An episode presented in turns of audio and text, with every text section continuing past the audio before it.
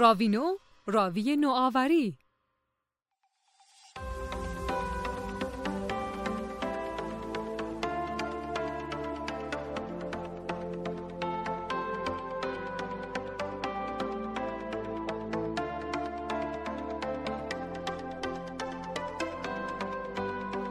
سلام.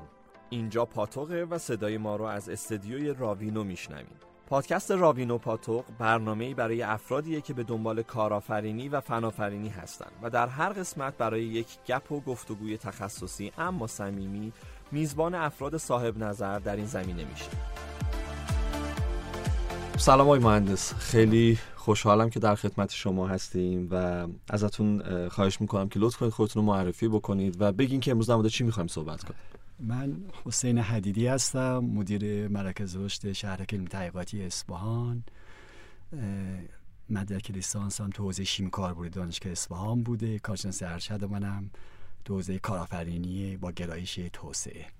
ولی اینها اون چیزی نیست که من می‌خوام در مورد صحبت بکنم. تجربه که تو 26 سال تو حوزه کارآفرینی مبتنی بر فناوری در راستای فعالیت و مدیر مراکز رشد به دست آوردم. در واقع شکست ها و موفقیت هایی که تو این قصه دیدم رو می‌خوام صحبت می‌کنیم و مهمترین قسمت صحبتمونم ارازی که چگونه یک ایده پرورش پیدا می‌کنه تا به یک محصول یا خدمات قابل ارائه میشه و علمان هایی که تو این بخش ها تاثیر گذاره رو می‌خوایم تو صحبت هامون با هم یک گفتگویی داشته باشیم. زنده باد بسیار عالی. خب من اگر بخوام به طور جدی وارد بحث بشیم توصیه می‌کنم که به قبل از ایده اول بیشتر فکر بکنیم. منشه شکلی ایده ما کجا بوده؟ دوز کارآفرینی بحث و تحت عنوان فرصت می‌شناسن فرصت کجاست؟ اکثر دوستانی که دچار ایده اشتباه میشن اینجاست که این فرصت رو درست تشخیص نمیدن. از دید من فرصت اینجوریه که تقاضا خواسته نیازی که وجود داره بهش پاسخ داده نشده یا اشباه نشده. بس بنابراین داریم یک ضرورتی رو که وجود داره رو روش داریم تاکید می‌کنیم. اکثرا توی ایده پردازی این فرصت رو شناسایی مناسب ندارن. این مبنای فرصت کجاست؟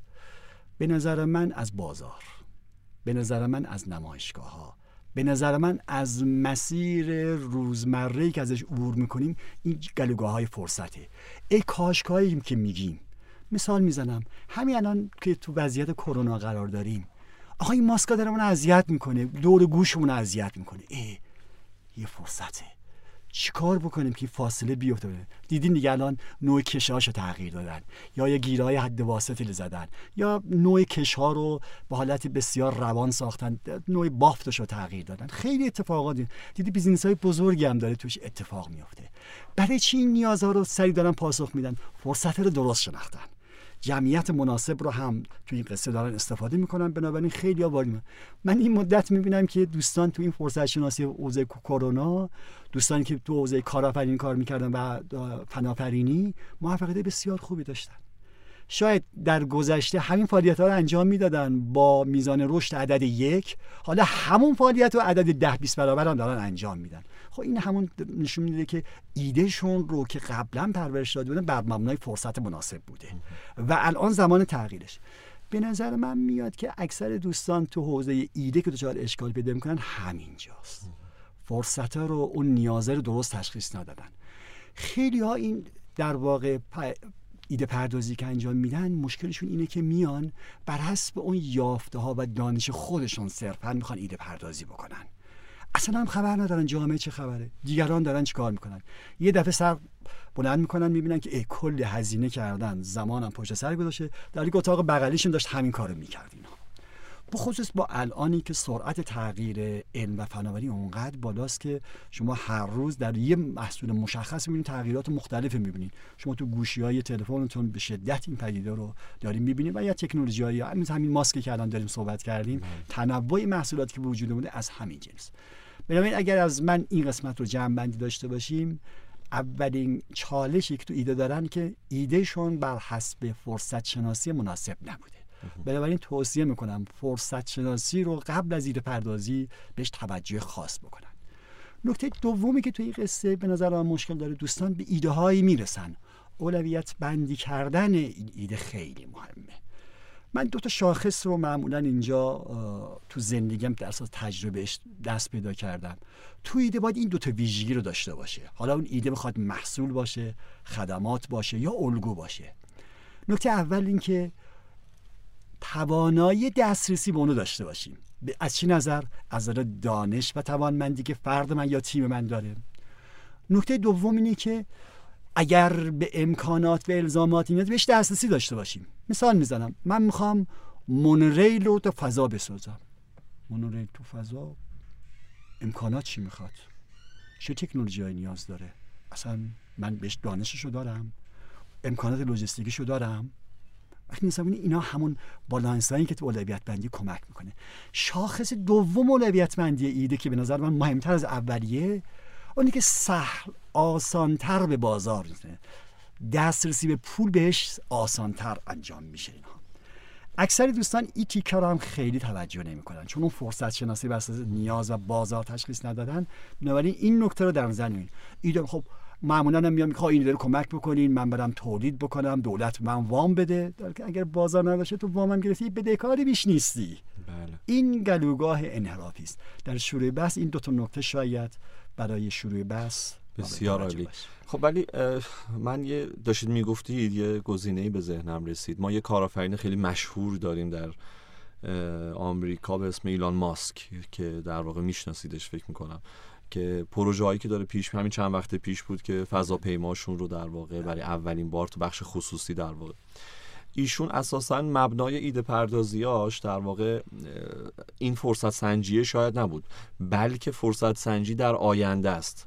یعنی داره به این فکر می‌کنه که شاید ما امسال 2020 شاید 2050 انسان به چه چیزی نیاز داره و داره در واقع تو اون مسیر. یا مثلا ماشین های در واقع الکترونیکیش که الکتریکیش که در واقع کار کرده خب نیازی بوده که ایشون شاید 2020 رو از 2010 دیده 2005 دیده و به امروز رسیده. خب تو کشور ما اگه فرض کنیم امروز یه جوونی بیاد بگه که من ایده دارم خب ولی مبتنی بر نیاز یا فرصت امروز نیست. من دارم ده سال دیگه رو می‌بینم. اون باید چی کار کنه؟ سوال قشنگی پرسیدید. این چالشی که ما باش خیلی روبرو میشیم. من اعتقاد دارم باید بزرگ فکر کرد. همون جمله معروف مولا امام علی. همین حالا باید شروع کوچیک شروع کرد همین حالا هم با شروع کرد. اون ایده های بلند که آینده هست تو مسیر آرندیه تو مسیر رشد و توسعه است. در ابتدای ایده پردازی من توصیه نمی کنم همون بزرگوارانی که اسمشون رو گفتیم برین رصد بکنین اینا قبلا کارهای دیگری کردن. ابعادشون مختلف شده. جامعه خودشون به اثبات رسوندن حالا می‌تونن اون کارها رو انجام میدن. من یادم میاد خدا بیامرزه استیو جابز و وقتی شروع بکنین میگن تو همین شرکت اپل بود ولی ازش خارج میشه. اون زمان فقط تخصص فنیش رو داشت. ولی وقتی اومد بیرون لایه‌های مختلف رو کار کرد تیمش رو کار کرد ثروت رو پیدا کرد. بعد به فناوری جدید رسید. وقتی برگشت اپل اپلی شد که دنیا رو قبضه کرد نوکیا و همه رو جمع کرد در واقع. چه اتفاقی اینجا افتاده؟ آینده نگری کرد. ولی یادمون باشه اون کارهای بزرگ اول باش ما با کارهای کوچک شروع بکنیم. همونجور که تو ضرب المثل های ما داریم که تخم مرغ دزد شتر دزد می شود ما تو حوزه موفقیت و کارآفرینی کارهای کوچیکی که اول موفق میشی اثبات می‌کنی دیگران باورت می‌کنن اون وقت به کارهای بزرگتر. مثال می‌زنم تو حوزه نظامی خودمون ما اولا مگه چی داشتیم مگه؟ کارای کردیم خیلی خطاها داشتیم همون جوونا شدن مثلا پدر موشکی و X و Y من اعتقاد دارم اون نوع کارها رو فضای کسب کاری و حمایت کشورمون توی قصه هنوز مشکل داریم.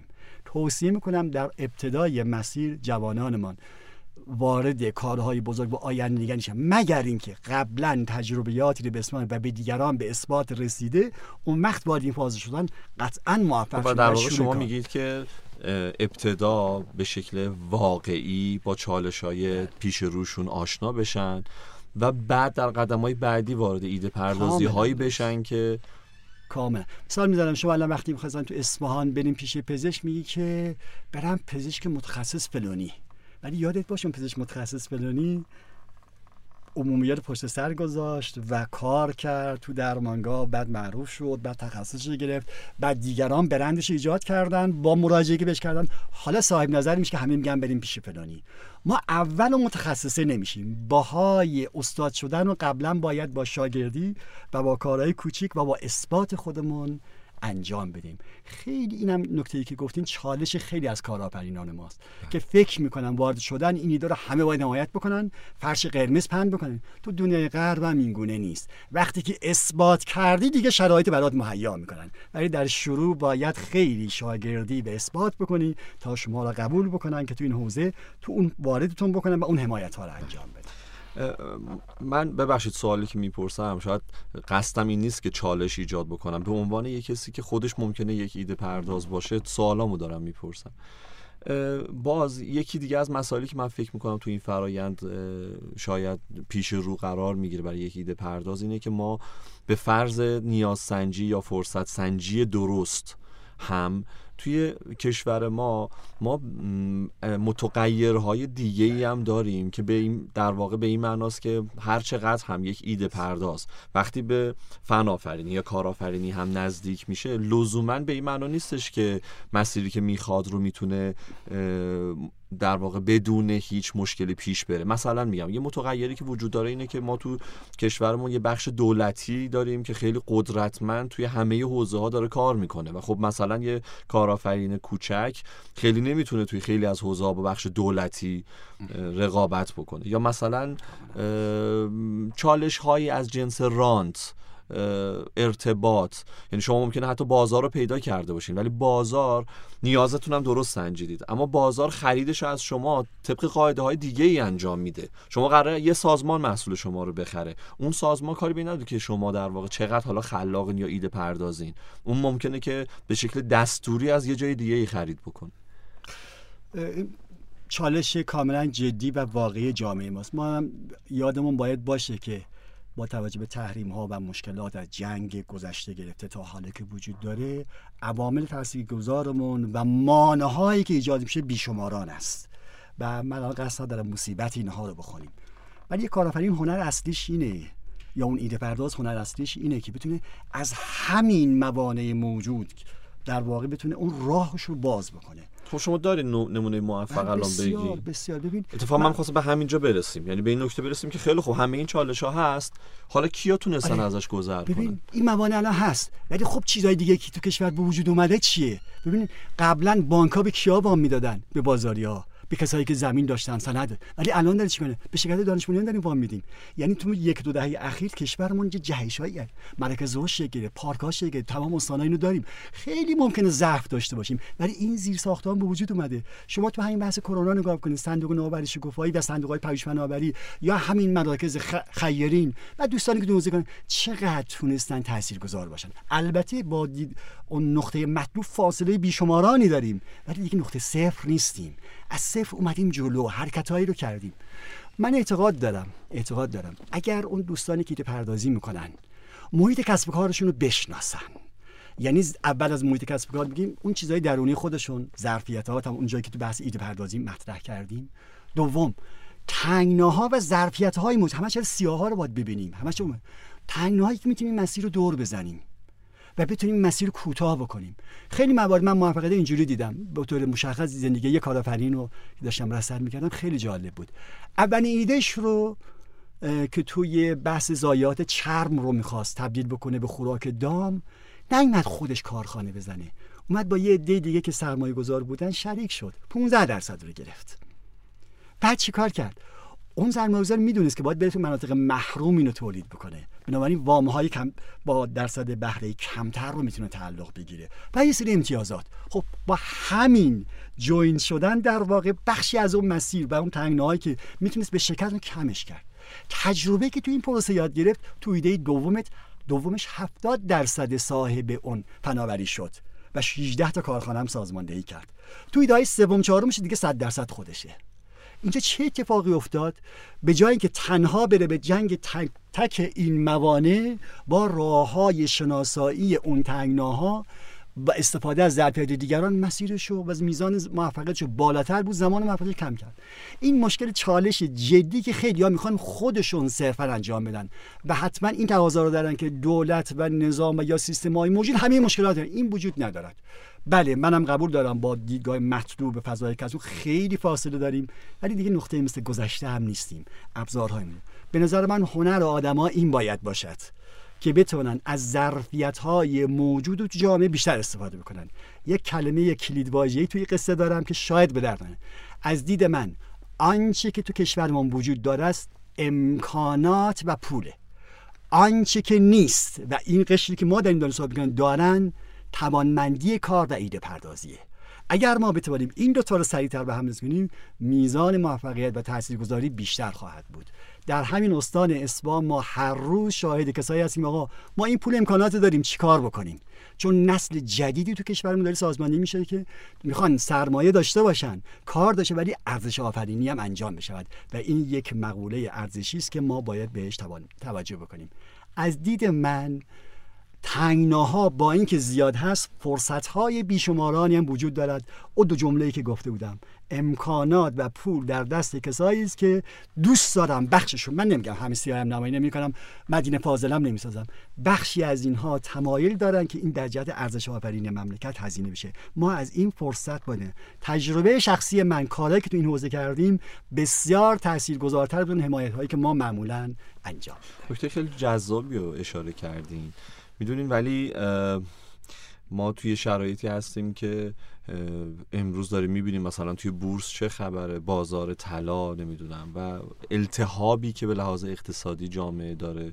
و خب یه کارآفرین توی این لحظات به این فکر می‌کنه که واقعا حالا به فرض میگم اگر من سرمایه‌مو توی بورس به راه بندازم به کار بگیرم در واقع و اون سود چند برابری به من میده در حالی که حالا من اگر این ایده رو بخوام به خلق یک خدمت یا تولیدم برسونم و به بازار و کل این مشقاتم نمی‌دونم. حالا واقعیتش اینه که این اتفاقام داره میفته ولی چقدر خوب که شما دارید میگین که آدمایی هستن که هنوز به اون ارزش آفرینی باور دارن و دارن این کار رو انجام میدن. یعنی شما امیدوارید که در آینده ما توی همین استان مثلا یا در کشورمون با یه نسلی از افراد روبرو بشیم که باور به تولید دارن باور به این پیدا بکنن که ایدهشون رو به مرحله نهایی برسونن و شاید بالاخره بعد از شاید بگم قرنها یا سالها ما اقتصادمون از یک حالت مبتنی بر واسطه گری تبدیل بشه به اینکه بارور بشه تولید اتفاق بیفته و این خلاقیت توش وجود داشته باشه. من اعتقاد دارم. یک دهه آینده کشور. من برای یک دهه آینده کشور تو این مسیر اعتقاد دارم. یعنی یک الزامه. یک الزام جهانی هم هست. اگر تو این مسیر وارد نشیم به بنبست می‌رسیم. دچار خسران زیادی میشیم. امروز ما باید بتوانیم از این ظرفیتی که داریم از این ظرفیت عظیم کشور ما همین نیرو انسانی توانمنده. چطور این بچه رو عمر همه میقاپن. داریم. خودت چیز خوبی رو گفتین. اون طرف میقاپن. خب ما می‌خوایم اتفاق نیفته. شما الان در واقع توی شهر کلینی تحقیقاتی اصفهان به هر حال فعال هستید و منصبی دارین. شما بگین که چیکار می‌کنین که اتفاق نیفته نقاپنشون. شما چجوری اینا رو میقاپین؟ یه واقعیت بپذیریم که ما زیر ساختمون تو بعضی جاها مشکل داریم. اگر همین جوانان اونجا هم رفتن. حتی اگر اونجا هم هستن بتونیم از اینجا از ظرفیتشون استفاده بکنیم. از دانشی که اونجا به دست بیارن جوانای اینجا بتونین چیکار بکنیم خب شما کاری می‌کنین در این راستا تو شهر ما ببین یه مقدار تنگناک داریم. می‌دونی این ارتباطات سخته. مهمترین کاری که داریم ما می‌کنیم جوانایی که وقتی میان همینجا رو می‌بینن تو همین کشور اینجا رو می‌بینن. من خیلی از ایرانیای مقیم خارج بازدید کشور اومدن بعد اومدن. تو شهرک هم دیدیم. آدمای بسیار تاثیرگذار وقتی بودن باور نمی‌کردن تو کشور همچین جایی داشته باشیم من منظورم چیه؟ میگم که بیاین حالا در واقع برگردیم من به اصل بحثمون. با ایده این جوان ایستاده پشت در شهرک علمی بله. تحقیقاتی اصفهان. بله. خب چی کار می‌خوایم براش بکنیم که دل سرد نشه بر نگرده؟ ما ببین همین مسیر رو همین مسیر سعی می‌کنیم زمانش کوتاه بکنیم براش. همین چه حمایتی می‌کنیم؟ از حمایت فضا گرفته پول گرفته ارتباط گرفته. مهمترین چیز مهمترین چیز این برند سازمانی رو در اختیارش قرار میدیم. این مشاوره به این هم افزایی رو ایجاد می‌کنیم. از دید من که اونا که گفتم مکان و فضا و برند و پوشش سازمانی اینها یک طرف. همین که این جوان تو یک فضایی قرار میدیم از جنس خودشون هستن و می‌تونن هم افزایی ایجاد بکنن من فکر می‌کنم بزرگترین آورده ایشون. اگر از من سوال بکنیم 26 سال کار کردم ایجاد این فضا بیشترین تاثیر رو داشته تا اون حمایت ها نه اینکه اونا بی تاثیر بودن ولی اونا تاثیرشون اگر دو بوده این نقطه نقطه ای بوده. خیلی خوب. یعنی وارد میشه این حمایت ها رو می‌گیره بله. به قول شما. حالا یه سری حمایت های سخت افزاری مثل بله. فضا و چه و چه و چه و بعد این هم افزایی اتفاق میفته خب قدم بعدی. کمکش می‌کنیم مشاورش میدیم آقا تو تیم تو باید بسازی. اینا رو میاریم اول تو دوره رشد مقدماتی. از اون فضای فرصتی ایده میان ای من باید بیزینس پلنی رو بنویسم. تو اون مقطع دوره رشد مقدماتی فضامون مجانی حمایتامون در واقع با بهره بسیار کمی در واقع اصلا عمدتا رو میبخشیم. ولی توی فضا قرار می‌گیره. دیگرانی که قبلا این مسیر رو اومدن میان تجربیات در اختیارشون قرار میدن. یعنی در واقع شبکهشو داریم وسیع می‌کنیم. بعد یه مقدار سوزن هم داریم بهش می‌زنیم که بادی که تو ذهنش بوده همش فکر می‌کرده باد همه جا فرش قرمز بونه حالا سختی هایی اصلا وجود نداره همه چیز آسونه اینجوری نیست. این فکر می‌کنم مهمترین کاری که تو مقطعه در واقع میاریم چیکار می‌کنیم؟ اول جاده خاکی قرارش میدیم. از مسیرهای بیراهه داریم میاریم جاده خاکی. تو دوره رشد بهش کمک می‌کنیم که این جاده آسفالت شده حرکت بکنه. منتها یادمون باشه توانمندی و ظرفیت دست در درون خود اون تیمشونه. تیمشون و اون فرد اینو داره. ما بهش کمک می‌کنیم. میزان موفقیتم تو حوزه بوده 78 درصد بوده. یعنی 78 درصد بوده چگونه؟ از اون شروع که میان الان آماری که من دارم 64 درصد از اون دوره رشد مقدماتی صاحب شرکت میشن میان شرکت میشن. و 78 درصد گفتم بعد از 4 سال می‌بینیم که هنوز این تیم دارن کار می‌کنن یه اندازه درآمدی دارن رو پای خودشون هستن. این آمار بسیار قابل توجهیه. ما فقط داریم کمک می‌کنیم که در میزان موفقیتشون تاثیرگذاری داشته باشیم.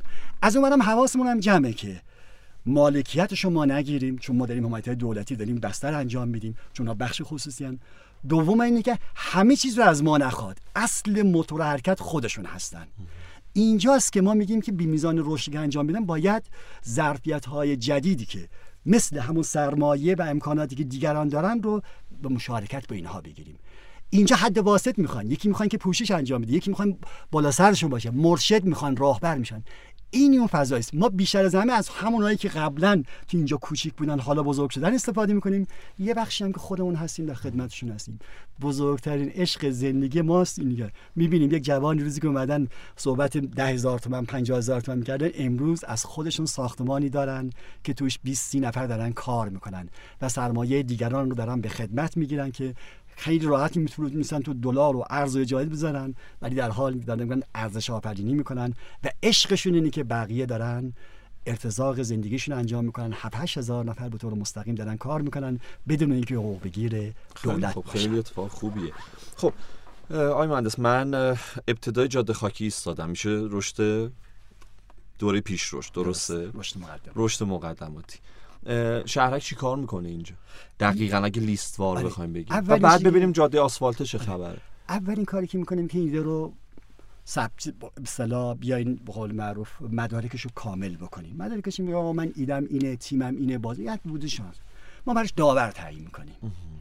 داور میاد یه جلسه مصاحبه می‌ذاریم. من شخصا وقتی می‌بینم که تیمش قابلیت داره نمره قبولی بهش میدم.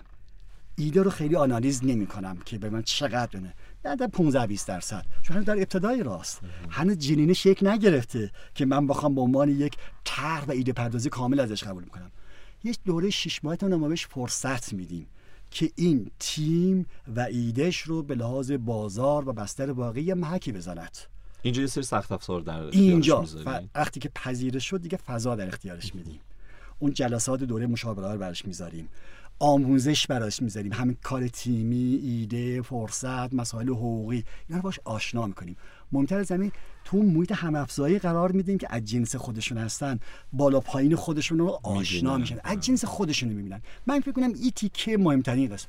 ما فقط بهشون سرکشی می‌کنیم و امید و اعتماد میدیم. گاهی هم ترس ایجاد می‌کنیم. ابزارامون همون ابزارهای نظارتی کنترل باشون زندگی در واقع ما باشون زندگی می‌کنیم. که می‌خوایم کمکشون بکنیم که موفق بشن. ولی اصل قصه کجاست؟ تو درون خودشونه. خودشون اگر بخوان این اتفاق میفته اگر هم ما نتونیم این ابزار مناسب رو براشون مهیا بکنیم قطعا به جواب نمی‌رسه. اگر از من سوال می‌کنین چیکار می‌کنیم؟ فضای مناسبی که یک بار محک بخورن که ببینن این کاره هستن یا نه. اگر به لفظ اسوانی بخوایم صحبت بکنیم میگیم یه دوره نامزدی که بتونن همدیگر ببینن آیا شرایطش دارن به سفره عقد برسن یا نه. ما توی خروجی این دوره یه business plan ازشون می‌خوایم که business plan نه که حتما نوشته در اساس یک استانداردهای جهانی نه. همین که بدانن بازار چیست فناوری چیست؟ مدل کسب و کار چیست؟ میزان درآمد هزینه و اینا که دارن. یا چه زمان به نقطه اینا رو در نظر بگیرن از دید من قابل قبوله. من اینا رو معمولا توی زمان کوتاه اینا رو می‌خونم همین که اینا توجه بهشون نمره میدم. ولی تو مرحله بعد دیگه شرکت میشن. یعنی در واقع اومدن توی جنین نهایی شده اومده ایدهش هم انتخاب کرده تیمش هم انتخاب کرده. ولی الان با افتخار اعلام می‌کنم که قبلا اگر 100 تا میمدن یکی از اینها یا دو تاشون تو همون مرحله رشد صاحب محصول یا خدمات می‌شدن امروز بیش از 25 تا 30 درصد واحدهایی که دوره رو پشت سر می‌زنن صاحب محصول و خدمات هستند پیام این داره میده که بچه ها سرعت اکوسیستم نوآوری رو شناختن و سرعت تبدیل کردن ایده به محصولشون در زمان کوتاهتری داره اتفاق میافته. این کاری نیست که ما انجام میدیم. من معتقدم جامعه ما این الزام یا اون دانشی که به دست آوردن یا اون ضرورت هایی که داره بهشون تامین می‌کنه این سرعت رو افزایش ما هم اپسیلونی درش تاثیر این نقطه اول اون جاده. یه مثال قشنگی زدید. دوره نامزدی. خب دوره نامزدی واقعیتش اینه که خیلی همه چیز ممکنه ایدئال باشه و رومانتیک بعد که ازدواج اتفاق میفته یه هفته دو هفته هم اتفاقات خوبی شاید بیفته. اما زندگی واقعی از ماه دوم و سوم شروع میشه که مسائل مالی به وجود شاید واقعا برای شرکت هم همینطوره. بله. یعنی در واقع سال اول که شروع کردن باز یکی دو ماه هم با انگیزه کارو پیش می‌برن. بعد کم کم کفگیره می‌خوره ته دیگ بعد بحث حقوق و بیمه و هزار تا داستان دیگه براشون پیش میاد. اینجا شما کنارشونین؟ اینجا هم مثل پدر و مادرایی که کنار زوجا میمونن شما میمونین چیکار می‌کنین؟ حالا اینجا چون دیگه ماهیت حقوقی دارن بلاز قانونی قانون تجارت برشون حاکمیت دارد. ما از اون جلسه اول بهشون میگیم بر اساس دوستی سهامتون رو تقسیم نکنید. بر اساس همسر بودن برادر بودن خواهر بودن اینا چیزای ارزشمندی ولی قانون تجارت درش یعنی میزان سهامی که داری. اکثرا اینجا دچار چالش جدی هن. بر حسب دوستی و بر حسب کنز پولی رد بدن اینجا تقسیم در واقع خیلی الا وقتگی انجام میدن حساب کتاب. در حالی که این نکته ای که باید خیلی باش دقیق انجام بدن. اگه از یعنی تجربیات شما اینو به یه خدمت بهشون بله. ما توصیه می‌کنیم. توصیه می‌کنیم. کیس استادی رو بهشون میگیم. ولی ببین همونجوری که به تعداد انسان ها مسیر خداشناسی داریم شرکت هم همین مسیرها رو دارن. یعنی می‌تونی بگی این الگو هست ولا غیر.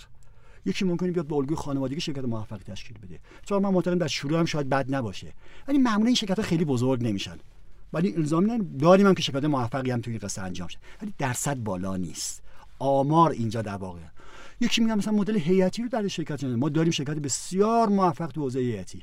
هیئتی عمل کردن. یعنی چی؟ هیئتی عمل کردن یعنی مثل هیئت های آشورایی که میگردونه نه؟ همه با هم. اون نگاه انجام دارن میدن. باورشون اینه. اعتقادم داره. به عنوان یک مدل کلاسیک نیست. مدل الگو برداری که بتونی تکثیرش بکنی ولی مدلی که وجودم دارد. داریم می‌بینیم. حالا تو بستر شبکه های اجتماعی که داریم می‌بینیم خیلی موفقه. ولی من تو حوزه فناوری هم دیدم که داریم. ولی تعداد زیاد نیست. نمیشه اینو تکثیر کرد. ما اینجا این کیس ها رو در اختیارشون قرار میدیم. معرفی می‌کنیم ارتباط برقرار می‌کنیم. سعی می‌کنیم. و مهمترین زمان زمان عامل مهمیه. بچه باید اینو تجربه بکنن. مثال می‌زنم. یه شرکتی روز اول که اومده بود می‌گفت که آقا من سهامم اینجوریست. سهامداران من اینجوریست بازار من اینه. تشخیص دادیم که آدم قدرت تغییر رو داره ظرفیت و تغییر داره. بهش گفتیم بازار تو از این حوزه باید این حوزه هم گسترش بدی. این نفراتت بازاریاب نداره. اگر تغییر بدی و سهام بدی خوبه. من یادم روز اولی که اومده بود 300 میلیون قرارداد داشت تو حوزه تکنولوژی. خواستم داشت کار می‌کرد. همین دو هفته پیش که باش جلسه داشتم یک ماه و نیم بعد از در واقع 15 اردیبهشت در واقع فعالیت جدید امسالش بعد از جالب کرونا شروع کنم 8 میلیارد قرارداد بسته بود. حالا قرارداد بستنش مهم نبود. دو میلیارد هم دریافت کرده بود. به خاطر اون تغییرات انجام داده بود. آیا این مادش تاثیر داشت؟ به نظر من این هنر خودش بود. ولی گفته ها و اون راهنمایی ما هم در این میزان موفقیت تاثیر داشت. به جرات می‌تونم بگم ما با نسلی سر کار داریم که معمولا اخلاق محورن رعایت می‌کنن. اگر نکاتی بهشون گفته بشه شاید اون موقع پذیرا نشن. ولی در طول زمان میزان تاثیر داره. من در واقع راضیم. و نسلی هم که اعتقاد دارم که خوب گوش می‌کنن و تغییرات درشون می‌بینم نکتهش هم همون بحثی که مطرح کردم در صد تا یک دو تا زمان محصول داشته ولی الان در شروع می‌بینیم که ما هم حمایت رو گسترش میدیم از اونا. اونا رو با یه دید دیگه نگاه می‌کنیم. اولین مطلبی هم که من معمولا می‌ذارم این نگاه اسپانی رو بذارین کنار که عدد کم رو شروع بکنین. گاهی شما باید چیکار بکنین؟ این کیک 10 کیلویی که دارین رو فقط به این اکتفا نکنید کیک 10 کیلو که 100 درصد مال شما باشه بدن کیک رو بکنید 1000 کیلو 20 درصد این مال شما باشه. 20 درصد میشه 200 کیلو. حالا 20 برابر ظرفیت اولی. این اون مدل فکریه که باید به بچه ها کمک می‌کنیم در گذشته چهار مثال عینی بزنیم. بگیم مثلا چی؟ یه شرکت آره. که به قول شما یه کیک 20 کیلویی داره این یعنی چی یعنی در واقع بیاد مثلا سرمایه جذب بکنه شریک پیدا بکنه بزرگتر بکنه این ها همین یعنی چی؟ ببین طرف میگه که آقا من فرض بکن تو حوزه لیزر دارم کار می‌کنم خب با این تیمی که دارم با این ظرفیت سرمایه و این حمایت هایی که تو کشور وجود داره اون ساختار با اون همین تنگنایی که شما گفتی وجود داره من ماکسیموم می‌تونم تو پایین امسال برسونم 20 تا اینو بفروشم بشه مثلا 500 میلیون. ولی همزمان الان شرکت دیگه وجود داره که این فناوری می‌تونه تو بازار جدید ببره. مثال می‌زنم تو موضع اولی مثلا تو حوزه امنیتیه تو حوزه دوم میاره تو حوزه پزشکی می‌خواد کمکش بکنه. ولی این تیم توانایی ورود به بازار پزشکی نداره چون اونجا مجوزهای خاص می‌خواد. ولی یه شرکت دیگه ای هست که می‌تونه این کار براش انجام میده یا فردی دیگری هست که می‌تونه اون سرمایه و این مجوزا رو براش مهیا بکنه. یا ببره این لیزرش رو در محصول پزشکی یا آرایشی بهداشتی استفاده بکنه. اون وقت ببین چی بازار بزرگی میشه. خب اون بازار 500 میلیون تبدیل شد به بازار 5 میلیاردی. خب اینجا دیگه همه 5 میلیارد مال این نیست. 50 درصد این مال اینه. چون این فناوری رو داره می‌بره اون بازار. اینجا بچه ها مشکل دارن. میگه اوه محصول من داره میره بس 5 میلیاردی مال منه. نه این نیست. کسایی که این ظرفیت دارن این تغییر ایجاد بکنن من اعتقاد دارم که موفق ترن. و موفق های ما تو شهرک یا تو حوزه کارآفرینی تو کشور داریم رسیدگی می‌کنن از این جنس بیشتر داره شکل می‌گیره. در واقع در زمان کوتاهتری فناوریاشون رو به محصولاتی که قابل ارائه به بازار باشه دارن می‌رسن. اون وقت شریک های جدیدی دارن پیدا می‌کنن. البته معمولا شریکی میگن بده. مثال می‌زنن میگه خدا یه فرضی است که خیلی ما رو میترسونه دیگه. از قدیم آقا اگر شریک خوب بود خدا برای خودش شریک داشت و این. شما الان داره میگه اینطور نیست. شما اتفاقا برای توسعه کسب و کار دارین توصیه می‌کنین. منتها اون شریک انتخاب کردن مهمه. من دارم تو حوزه فناوری کار می‌کنم. شریک من باید حوزه فناوری رو بداند لذتش ببره. شما مورد مثبت می‌شناسید من مثبت خیلی ببین اون جایی که دوستان دچار مشکل میشن چون وقتی دنبال سرمایه دارن میگردن میرن آدمایی که صرفا پول دارن. آدمی که پول داره دو دو تا چهار تا می‌کنه. جسارت به همشون نشه بخش زیاد کنه ولی آدمایی که پول و امکانات دارن ولی فناوری رو می‌شناسن می‌دانن. این حوزه پایداره. عرضه پول ببخشید بحث سهام و ارز مسائلی که مقطعی باشه ولی حوزه فناوری و مثلا بحث پایداره و ارزشیه. ما باید دنبال کار ارزی من لطفی که خداوند من کرده اون سرمایه گذاری داشته از این جنس ارزشی بودن. از جنس تکنولوژی از جنسی که می‌دونستن الان ممکنه هزینه باشه ولی برای دو سال دیگه؟ میشه بگین این ارزشی یعنی چی؟ یعنی چه خصلتی داره؟ ببین طرف دوست داره کار پایدار داشته باشه. به که الان یه میلیارد داشته می‌خواد ظرف 5 سال آینده 5 خب شما آدم ها رو روان شناختی می‌دونید که این آدم اینو می‌خواد. ببینین. یکم پیچیده نیست؟ ببین این یه مهارته که من فکر می‌کنم که ما ایرانی ها توی قصه ضعف نداریم اینها. مثلا از بس تو تعارف می‌کنیم یا تو بازی های دولتی خودمون می‌کنیم به نظر من پیچیدگی آدم ایرانی خیلی بالا نیست. با یک دو جلسه صحبت کردن خیلی راحت مشخص میشه. نیاز نیست خود آدم تشخیص بده. از یه آدمی حرفه‌ای استفاده می‌کنه. امروز روانشناس داریم. یا حالا حتی تیمای حقوقی جدی می‌تونن باشن که قراردادهای جدی منعقد بکنن که فارق از اینکه اون فرد راست میگه یا دروغ میگه یا حالا نمی‌دونم ارزش آفرینی می‌خواد بکنه یا نه در کل یک همکاری پایداری رو به وجود بیاره دیگه. یعنی انقدر اون قرارداد سفت و سخت باشه که دو تا شریک بتونن خیلی خوب با هم کار کنن. شخصا به قرارداد میگم یه چیزی نه. من میگم یه چیزی فراتر از این باید امید اعتماده باش توش به وجود بیاد. من وقتی زندگی کارآفرینی اون بر آبم رسیدی می‌کردم عامل موفقیت وقتی سوال می‌کردیم می‌گفت که من تو کنارم منتور دارم مرشد دارم. راهبر دارم من بهش میگم با تجربه ها. آدمایی که شکست ها رفتن. یه آدمی حرف خیلی قشنگ می‌زد. می‌گفت من سی سال کار کردم 20 سال خراب کردم. الان هنر اینو دارم که یه جای دیگه رو خراب نکنم. اینا مرشدای خیلی خوبی هست تو اصفهانم از این جنس آدم فتو فرابونه آدمایی که شما هم باش مصاحبه هم زیاد همین آقای گوهریان. سرشار از این تجربیات ارزشمنده. همین که تر موضوع بکنه راحتی میگه که با این آقای حدیدی مشارکت بکن جزء تیمش بکنم گنجای بی, بی انتهای که تو اصفهان وجود داره. من منظورم ای جنس آدم ها این آدم برای زکات علمشون زکات عمری که از خداوند گرفتن قشنگ در اختیار جوانان ما جوانانمون نباید آدمای با تجربه رو دور بدیم. آدمای با تجربه الزامن سن بالا نیستن. به خصوص آیتی جوان هم هستن ولی با تجربه ما باید بهای این قصه رو بدیم. برای اینکه بهای این قصه بدیم باید این آدما رو شناسایی بکنیم و بریم پیشش. من راضی که یاد گرفتم هر جا که میرم این آدما رو سعی می‌کنم خیلی زود تشخیص بدم. برای همین گوشیم گوشی های معمولی است که وقتمون تو اینستاگرام و این چیزا نمی‌ذارم. ولی این آدما رو هر جا باشه ساعت ها مخلصشون هم هستم. میشینم در کنارشون برای اینکه یک کلمه یاد بگیرم. هشت سال رفتم یه جا به نمایندگی شهر کار کردم سه تا جمله یاد گرفتم. هشت سال به عنوان نماینده. آخرم 90 هزار تومن پاداش گرفتم. ولی اون تا جملهش اونقدر ارزشمند بود که به ما میگی؟ حتما خواهم جملهش اینه که زندگی رو سه قسمت بکنین. یه قسمت کار یه قسمت برای نهادهای اجتماعی یه قسمت هم پول خوب در بیاریم بتونه زندگی خوب داشته باشید من اون قسمت سوم رو برای زندگیم نداشتم. امیدوارم بقیه اشتباهی منو نکنن. زنده باد. خیلی متشکرم. من که سیر نمیشم از گفتگو با شما و می‌خوام همینجا صدامون رو بعد مخاطبامون میشنون. ازتون قول بگیرم که بتونیم گفتگومون رو بعد ادامه بدیم. انشالله سر موضوعات بعدی. ما فکر کنم باید برسیم به بازار در نهایت. و موارد زیادی هم می‌دونم شما در واقع داشتید که امروز صحبت بکنیم. ولی می‌دونیم که مخاطبینمون تا یه حدی حوصله می‌کنن توی یک قسمت. انشالله تو قسمت های بعدی مفصل تر با هم صحبت می‌کنیم. بی نهایت از شما متشکرم که دعوت ما رو قبول کردید و توی این برنامه حضور داشتید. خیلی متشکرم. که اثر بخش باشه. زنده باد. خیلی متشکرم.